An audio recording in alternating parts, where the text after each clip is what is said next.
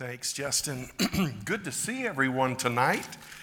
Um, we begin a new series this evening on the Apostles' Creed. Now, that is not something that uh, Pentecostal churches usually line up for to, to hear, and it's because we don't understand the creeds. I got a text from somebody. I, I know it was just a typo, but I thought maybe I should have announced it that way. Uh, they said, I am so looking forward to your study uh, on Apollo Creed. And uh, if you're a Rocky fan, you know that uh, that might have given, getting us, uh, given us a little more incentive. But um, we, we're going to, with the help of the Lord, we're going to spend six Wednesday nights talking about, um, well, tonight, what are the creeds and why are the creeds important? And, and in particular about the Apostles' Creed. Um, when we read it, we have a tendency, Protestants tend to be like this a little bit. Pentecostal people and charismatic people really tend to be like this a lot. And we have buzzwords. We say things like no creed but Jesus, um, you know, no doctrine but the cross. And um, I think we need to understand that uh, exactly what the creeds are. Um, there, are there are dozens of creeds. We'll talk about that. There are five major creeds um, that you probably have heard of the Nicene Creed and others. But the Apostles' Creed is, is the first one. And it was not written by the apostles, but it was written by people a generation away from the apostles that understood their teaching and tried to connect the church back to these things. So let's, uh, let's ask the Lord to help us this evening. Father, thank you for the help of the Holy Spirit. Thank you for teaching us about truth and grace and the importance of what we believe. It does make a difference what we believe. And uh, we ask you to help us to understand that as we equip ourselves to embrace the faith that was, as the scripture says, once and for all delivered to the saints. Help us to become very intentional about this. In Jesus' name we pray. Amen. Amen. Thank you, Justin, for. Um, uh, can you move that clock over just a little bit so I can? That's perfect. Thank you. And uh, tonight we'll go with that one instead of my watch, but I think we're going to be okay.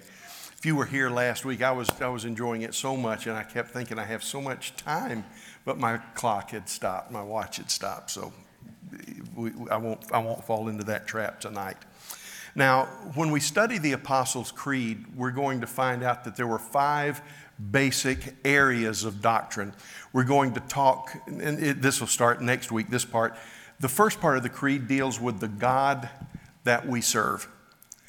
Then the second part of the creed deals with the Messiah that he sent. The third part of the creed um, has to do with the Spirit that he has poured out.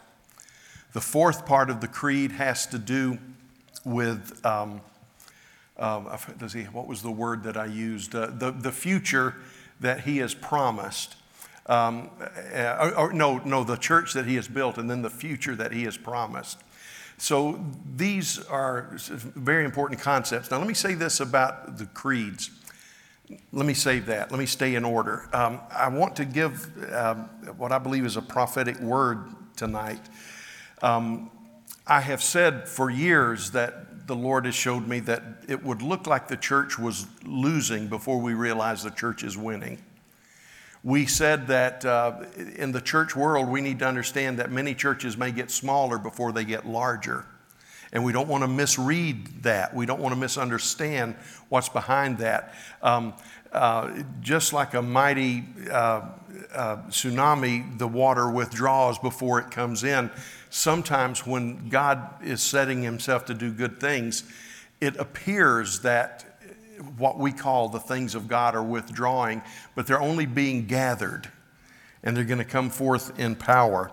Now, um, I, I believe that if I'm hearing the Lord correctly, um, we will see difficult times. We've talked about this for a long time. I was telling someone before service tonight that I believe that the times before us are difficult to the point that we will be amazed at, at uh, three things. We will be amazed, number one, at the hatred that can be generated toward the people of God. I know this isn't making it any better. You know, first he's talking about creeds, now he's talking about this. Um, we'll be amazed at the hatred that is un, unreasonable, that is focused on the children of God. Number, number two, we're going to be amazed at um, uh, how, how uh, what's the word I'm looking for? How deceived that those who have rejected Christ will become but we will also be amazed at how the Spirit of God is pouring out as never before. I said it when we first started talking about uh, the long emergency years ago. Whenever all of this comes to pass, it will be the best years of the church. It'll be the best years of the church, even though it will be a tough ride in society. This is something that I believe the Lord has put in my heart. And when tough times come, we need to understand that some people's faith will be shaken. But we also need to understand that at the same time, some people's faith are, is shaken by the initial whatever happens, happens. We need to understand that God will so respond that it's not just faith that will be shaken, it's unbelief that will be shaken. And God will show Himself mighty to save. And, and um, uh, we're, we're seeing that it's almost as though the veil between dimensions is getting thinner and thinner. And uh, we're going to begin to see more of what is going on in the spiritual realm, I think, than we've ever seen before. So this is a time to be encouraged. But one of the things that God is going to do, I believe, this thing called the remnant, God is going to strengthen the remnant beyond our wildest expectations. And that's why we need to begin now to re educate ourselves and to rearm ourselves. I'm not talking about going out and buying guns. I'm talking about rearming ourselves with our spiritual weapons because Paul said the weapons of our warfare are not carnal, but they're spiritual and mighty through God to the pulling down of strongholds. The best thing we can do to prepare for whatever is ahead is to prepare spiritually. And one of the ways we need to do that, and there are several ways, we're, we're, we're in the year, you know, we're talking about building godly generations. And beginning not this Sunday, but the next Sunday, the first Sunday in February, we talk about the first of those 10 foundation words. And we're going to talk about 10 foundation words that God has given us over the course of the year. But um, one of the things that we need to do is to rearm ourselves and to, and, to, and to get back that which has been lost. And that's where creeds come in. Creeds are not given to replace the scripture, creeds do not uh, supersede the scripture. There are some churches that believe that things like creeds or church decisions or dogma become equal with Scripture. We don't believe that. We believe uh, uh, sola scriptura. We believe that it's the Scriptures only that form the foundation of our faith. But we, are, we have got to learn some things, I think, especially in Pentecostal circles. It does make a difference what you believe. And doctrine does make a difference. And we watch videos where guys and gals say, Well, I'm, I'm not into religion, I'm just into Jesus.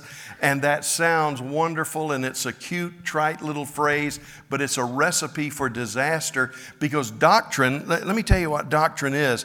Doctrine is what the church believes, what the church teaches, and what the church confesses as it comes from the Word of God. Doctrine is not a dirty word. It's a positive thing. And so that's why we do little things like pray the Lord's Prayer together. We want to recover our language. We want to recover our vocabulary. And one of the reasons that we're spending these six weeks on the Apostles' Creed is to understand not just what it says, but why it's important for us to understand what we believe. Um, oh, there's so many I, have got to stay on track here. Let's begin by reading uh, the Apostles' Creed. Uh, I'm going to read it in one of the older versions.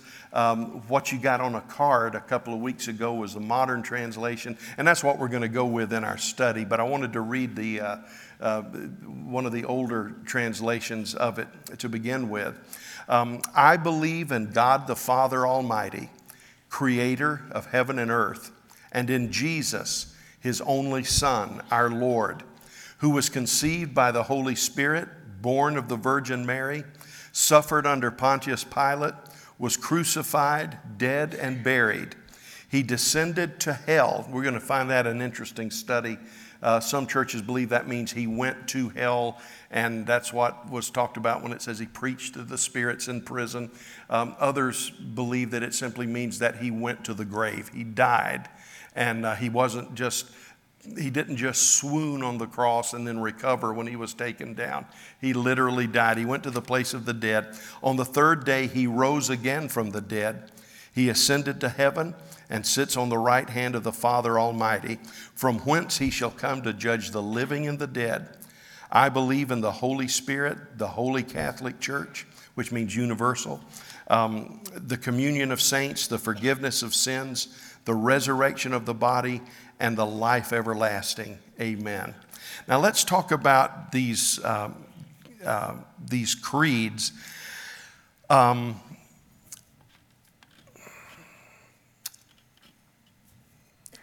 I, am just so torn which way to approach this. Uh, let's let's let's stick with the outline, and then I'll, I'll, if I have time, I'll approach this from the other perspective. What are the characteristics of the creeds? Letter A, or number one, they are rooted in the teaching of the apostles, which is biblical in its source.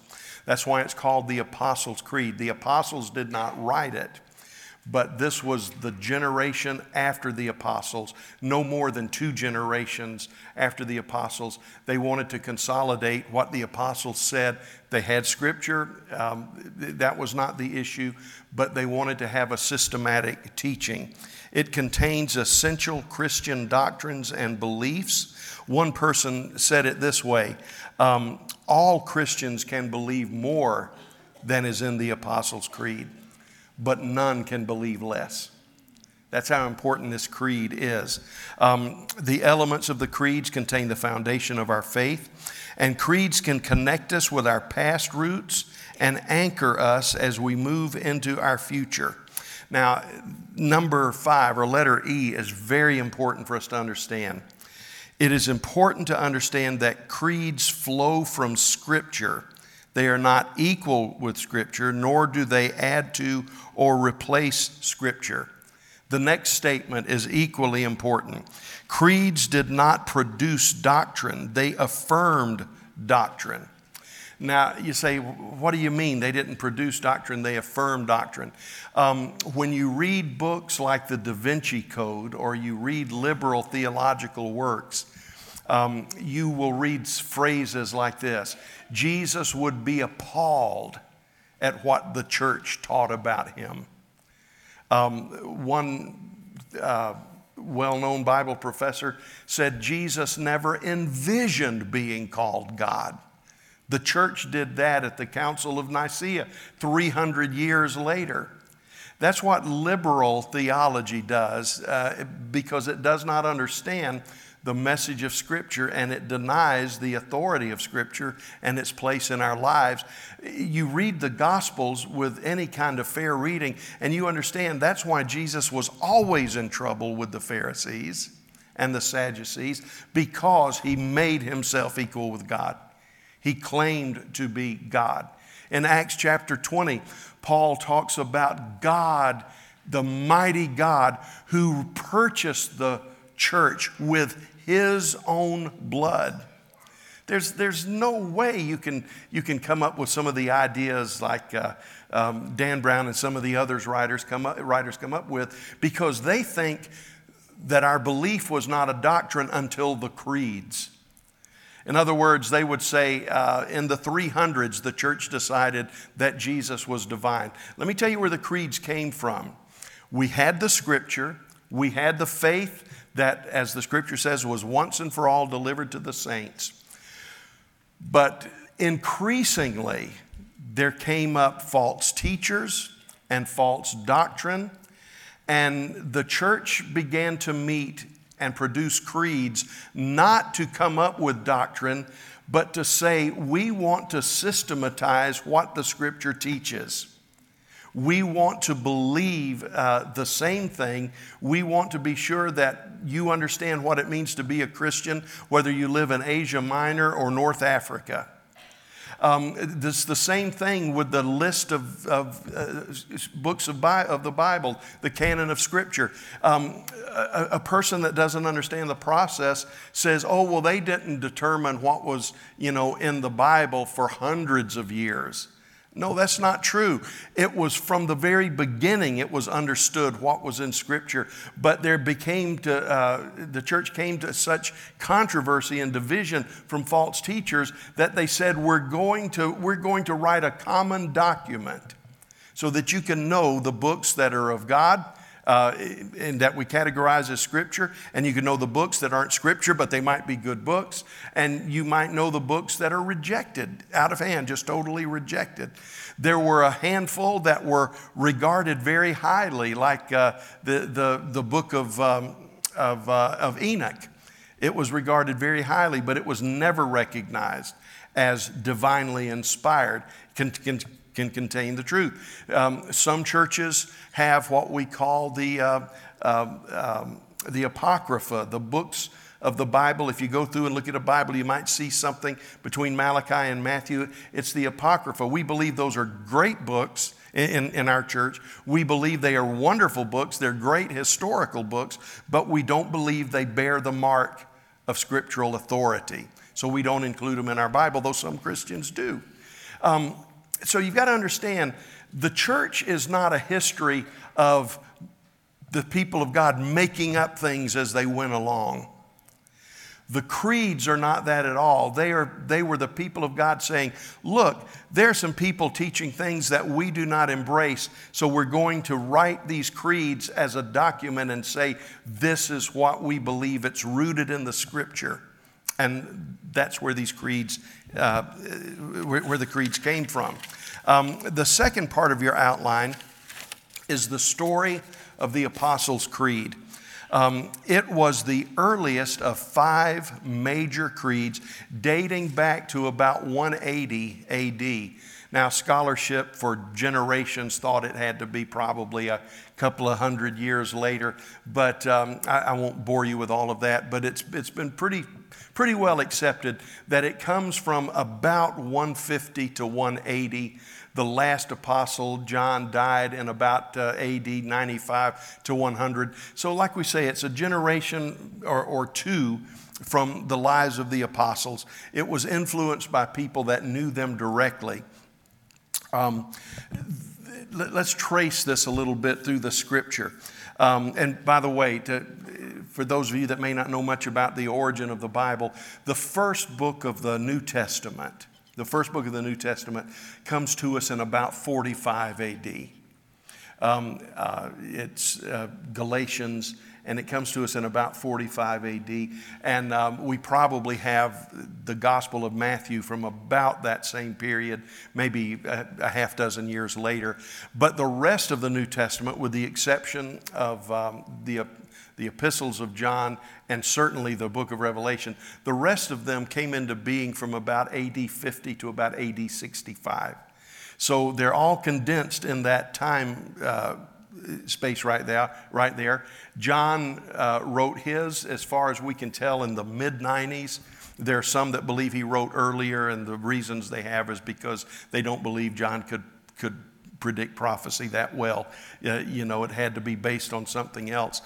But uh, so, so by about AD 95, the New Testament canon is complete.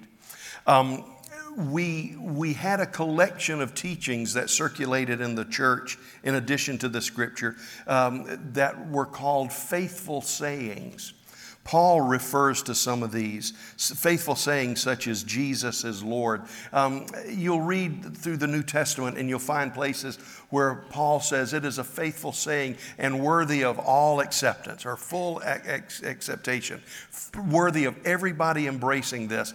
There was this body of faithful sayings, and um, uh, they were uh, there they, they were basically pre uh, creed creeds, pre New Testament uh, creeds. In other words, these were formulas, these were doctrines that could be taught in a catechism that the church um, clung to and held to.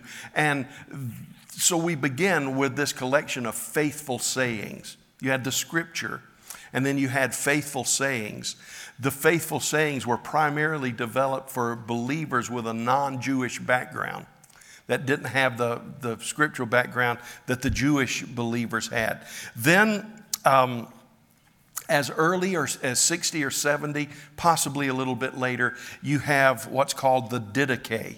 The Didache. It's a collection of teachings circulated um, from AD 60 or 70 or just a little bit later.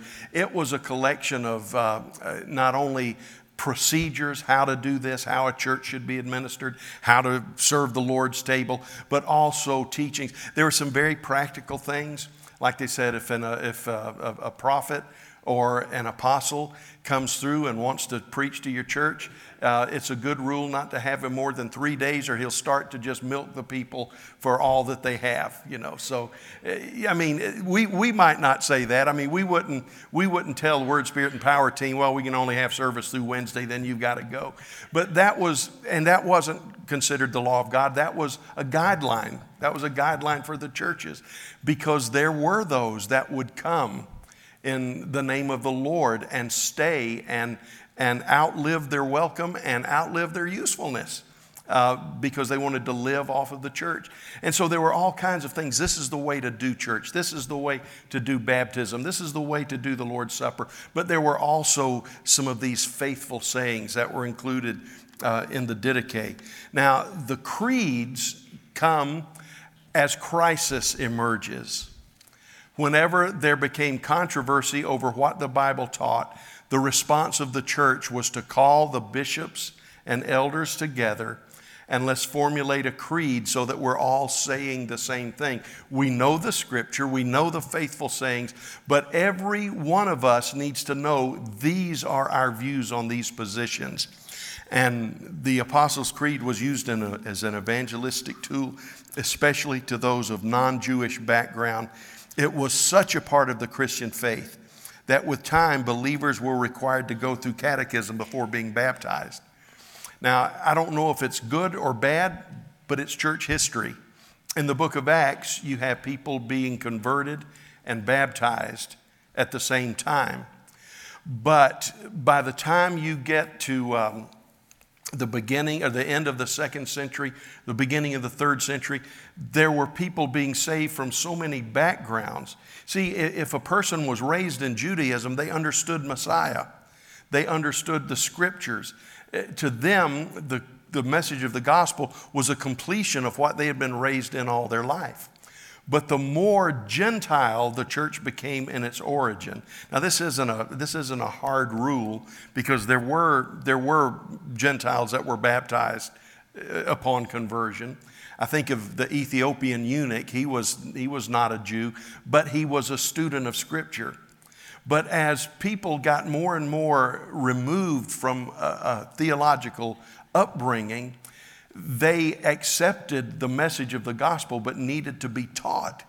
So by the time you get to the end of the second century, beginning of the third century, you had people going through a catechism, and there was, in many places, not every place, but in many places, there was one mass baptism a year, uh, usually associated with Easter.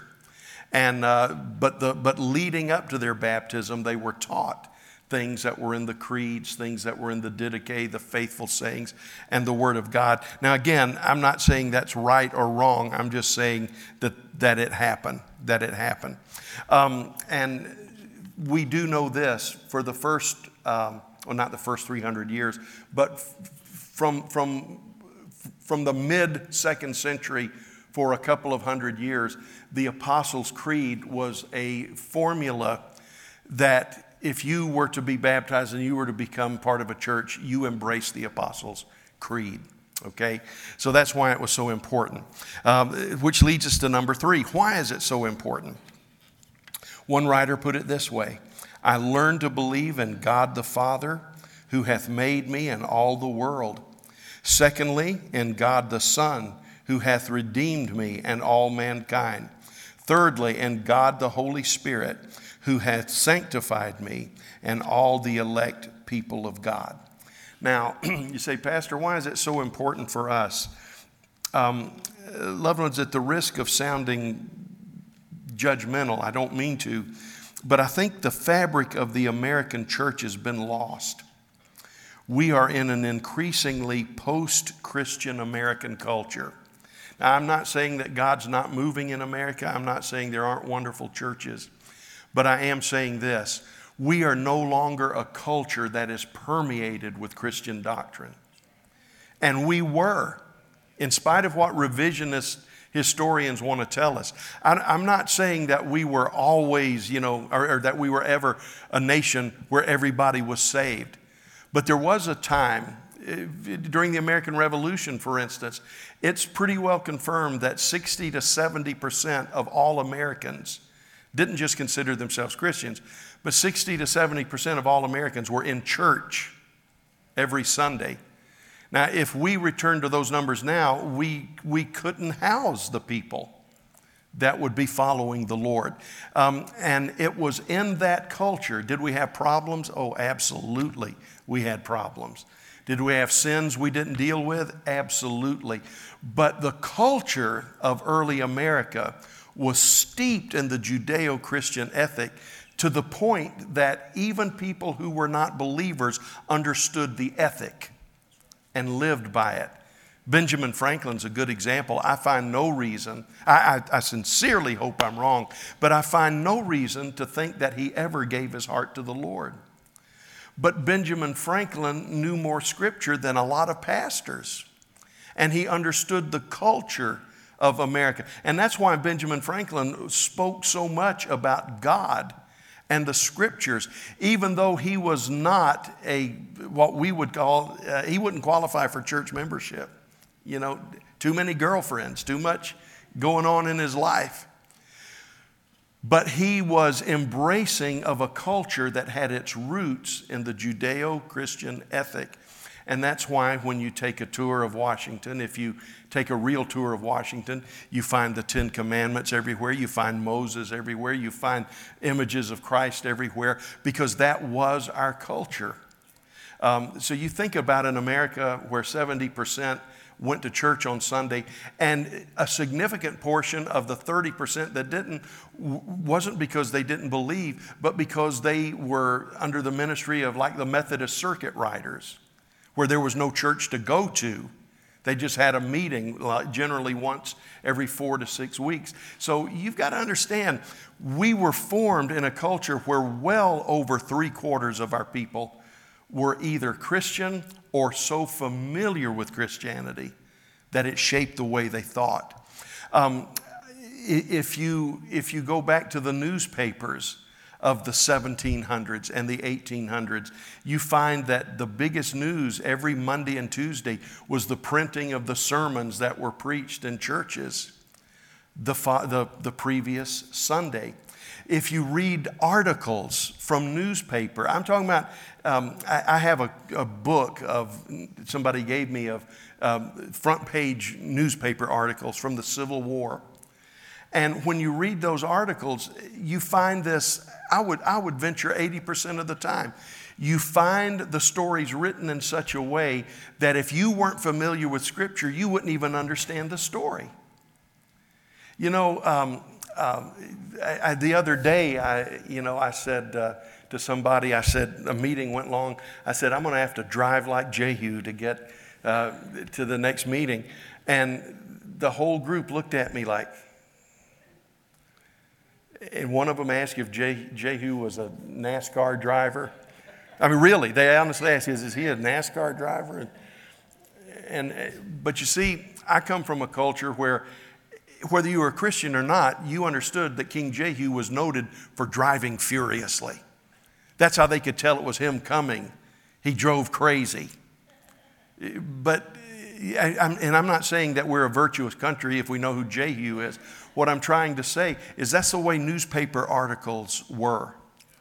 Um, they, they were loaded with scriptural references and scriptural language. And um, I didn't mean to stay so long on that, but we are becoming increasingly post Christian America. Now, I also got to say this I believe that we, we are, and I'm not talking about our kids and our SCSL kids, praise God, they are the exception to the rule, but I'm talking about culture in general.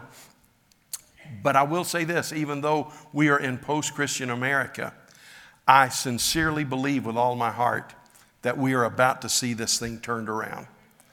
Uh, I don't know if I believed that five years ago. I hoped for it five years ago. I prayed for it five years ago. But in the last five years, I've begun to see things, and I believe that God is going to resurrect our culture out of the remnant church.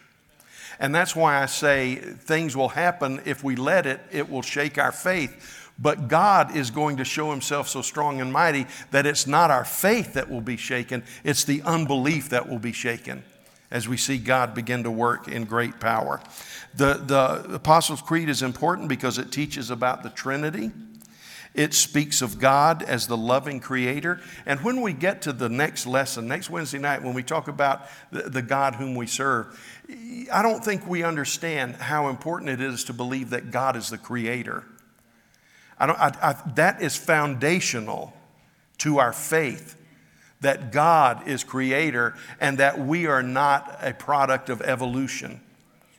Uh, that, that is so foundational. I would venture to say this if you don't believe that God is the creator, it's a matter of time before your faith begins to crumble because you've ignored some of the foundation of it. I don't mean you're not a Christian. I'm just saying you're going to have to come to grips with that one day, um, sooner prob- probably rather than later. God is the, the loving creator, it embraces the incarnation. And um, well, I'll talk about that in a minute if I have time. It embraces the ministry of the Holy Spirit. It embraces the teaching of the universal church. And don't let the Apostles' Creed scare you. That's what the word Catholic means.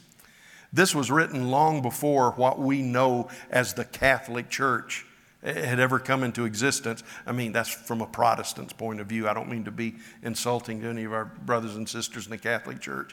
But uh, long before the idea of what we call the Catholic Church had come into existence, this phrase was used to mean the universal church. Um, it deals with the requirement of the forgiveness of sins. It points ahead to our eternal hope associated with Christ's return. And um, here's a, a, quote from J.I. Packer.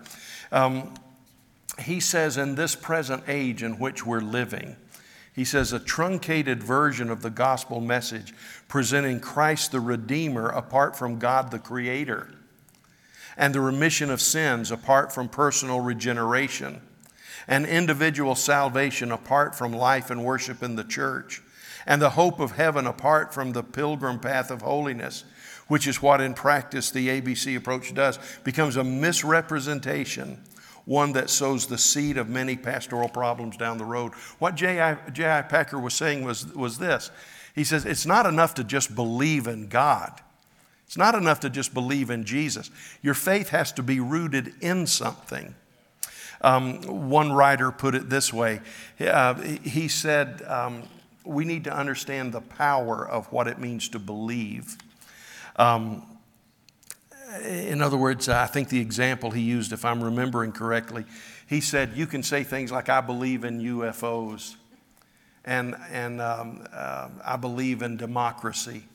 And he said, What you might be saying is, I believe that UFOs exist, but you never go look for one.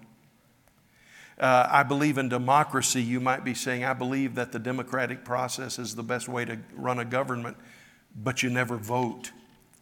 He said, It's a faulty view to think that belief, and this is what the, the creed deals with, it's a faulty thing to think that belief means I have an intellectual agreement with something. The word that is the New Testament word, even sometimes translated belief, is the word faith. And it has to do with the idea of trustful commitment and reliance. Uh, it's not just an intellectual assent, but it is a commitment to a truth. We don't just believe, we believe in something. We believe the, the word that's translated faith is most often translated accurately believe into. You believe into, you trust it, you rely on it. And uh, as I said, I think we're about to see this, this uh, misconception turn around. Um, I, do want to say one thing because it's, it's huge right now on the internet the idea that um, people want a doctrineless faith. Um, church growth specialists in the 90s said the trend for every growing church is that they don't emphasize doctrine. And I thought, my God, I hope that's not true. I, I hope they were saying that they don't emphasize denominations. But if they don't emphasize doctrine, they've got problems because doctrine, as I said earlier, is what the church believes, what the church teaches, what the church confesses on the basis of the Word of God. Now, that's where we want to wrap it up tonight. It does make a difference what you believe, and I, I hope I haven't bored you with this long introduction before we get into these points. Um, we are in a quest to be countercultural while at the same time we want to influence the culture with a Christian worldview. Um, I think the church growth movement has missed it, and I, and I was a part of that for a long time. But I think we have mistakenly thought that in order to build a church, we've got to be culturally relevant. And that word relevant has almost become an idol in church growth movement today. It is not our responsibility to become relevant. It is our responsibility to proclaim truth. Now, you can put, you know, it's like we, I was teaching the other day. You can, you can take the picture and put all kinds of frames around the picture, but the picture has to remain the same. You can take a picture and put one kind of frame on it, and it fits in a formal dining room. You can put another frame on it, and it'll fit in a family room. You can put another frame on it, and it'll go in your bedroom. Another frame, it'll match the hallway. I suppose if you look hard enough, you can find a frame where it'll even go in the bathroom. But what matters is not the frame we put it in. What matters is that the picture remains the same. And that's why I say that eh, I think churches are making a mistake um, in trying to be so relevant that they change the picture. I, I don't think we need to use, you know, music uh, by Bruce Springsteen to, to start our worship time. I don't think we need to abandon the language of Scripture. In 1966, in April, um, and I think it was Time Magazine, there was a famous cover that said, Is God dead? And the writer of that article said, uh, Most theologians today believe that God has died or never existed in the first place. And he said, If the church is going to survive, it has to start using different words, a different message, a different terminology. Next week, I'm going to share some of the names that have been given to replace Father, Son, and Holy Spirit. You won't believe some of them. But I would simply say to that article, um, and, and, and God has a tendency, whenever a movement against him rises, he tends to push back with his own movement. And uh, right in the middle of his God dead, we saw the, the Jesus people movement, we saw the charismatic renewal, and before long, um, people that said you can't even be saved if you speak in tongues were speaking in tongues themselves. God did such a phenomenal work. There was a, a teacher at a, a university that um, gave advice to Billy Graham when he was just a seminary student. He said, Mr. Graham, you have potential, you have a lot of passion, and if you play your cards right, you might have a successful ministry. He said, But please let me give you some advice. Every time you preach in class, all you talk about is the blood, the blood, the blood, the blood. He said, We are past that age in our evolution of the human race. Don't talk about the blood. Find another word to use, find another topic to use, and you may just end up being a success. And Billy Graham said, I realized what was going on, he said, and as a student, I purposed in my heart at that moment that I would preach on the blood more than I had ever preached on the blood. And I would say, I'd say God made him fairly successful. And, he, and Billy Graham, before he died, said it goes back to that moment where I decided that God's word, in its form that it was given to us, is what I would preach. It doesn't need changing. What was Billy Graham saying? He said, You can change the frame, but don't change the picture. That's what the creeds are about. Now, um, one more thing, and, and, and then we'll be through. I've only got about six minutes before we need to be, go, uh, be done. Proverbs 29 18, and I know I've said this before, but it's important that I say it one more time as we go into the study of the creed. Uh, Proverbs 29 16 says, Where there is no vision, and that word is translated revelation, or um, um, um, another um, idea was a statement from God. Where there is no vision, or where there is no revel- revelation, the people are unrestrained. King James says the people perish. The second part of that verse says, But happy is he who keeps the law. So there's, there's a juxtaposition, there's two differing views. This is one way of living life rejecting the revelation of God or living as though it wasn't real. And you can live that way, but you will perish. You'll be unrestrained. Or you can keep the law of God and be fulfilled. That's what the word happy means. We Christians need to reclaim this basic foundational truth. Now, I know it's not an issue in our church and churches like ours, but guys, we've got to remember we're not a typical church. And I mean that in the best possible way. We are not a typical church if, if the statistics are accurate, over 60% of churches in America do not believe that the Scripture is the Word of God. They believe that the Scripture contains flashes of brilliance here and there. But we're in a minority. And to believe that every word is inspired, to believe that it's protected from error, we're in a, we're in a slice of the pie that covers about 18 to 20 percent. And this is what the writer of Proverbs says. He says, if you want to live that way, you can, but it'll result in unrestrained lives. It'll rob you of your joy, it'll rob you of your purpose. You have to be able to say, I will live by the revelation of God. So the battle, the battle in the days to come is not over denominational ties. It's not over any number of things. It boils down to this it boils down to what do we do with the Word of God?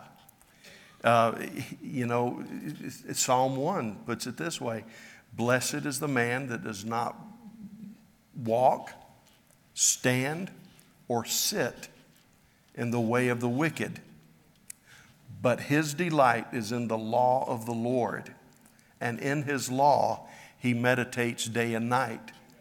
He shall be like the tree planted by the rivers of water that continues to be green, continues to bear fruit, and everything that he does prospers. There's really only two kinds of people in the world, and it's not Democrat and Republican, it's not communist and capitalist. Uh, and what about Bob? It's not even those who like Neil Diamond and those who don't. There's two kinds of people in the world those that honor the Word of God as the commanding force in their life and those who don't. Father, as we, as we, Lord, I know this is new territory for a lot of people. I, I, I don't know that, I don't know that I've ever taught on the Apostles' Creed except maybe in the classroom. I, I don't know that many of us have ever heard a series on the Apostles' Creed. But Father, I think you're stretching us. I think you're wanting to bring us back to some basics. I think you're wanting to put five strong pillars of belief in our lives about our Father, about our Savior, about our Sanctifier, about our church and fellowship, and about our future in you.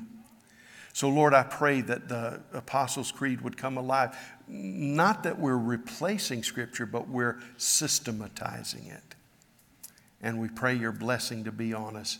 If there's anyone here tonight that doesn't know Jesus as your personal Savior, we're, we're going to be dismissed in, in less than 60 seconds. But while others leave or fellowship, if you'd find your way down to me or Justin, we'd love to pray with you and let you know how you can be sure that your sins are forgiven and that you have eternal life. Be with us, Father. Bless us as we get back into the routine of our Bible studies and uh, bless our other auxiliary ministries, our youth. In Jesus' name we pray. Amen. Amen. God bless you. Be praying for this this Sunday, and uh, we're going to have a great day. God bless you.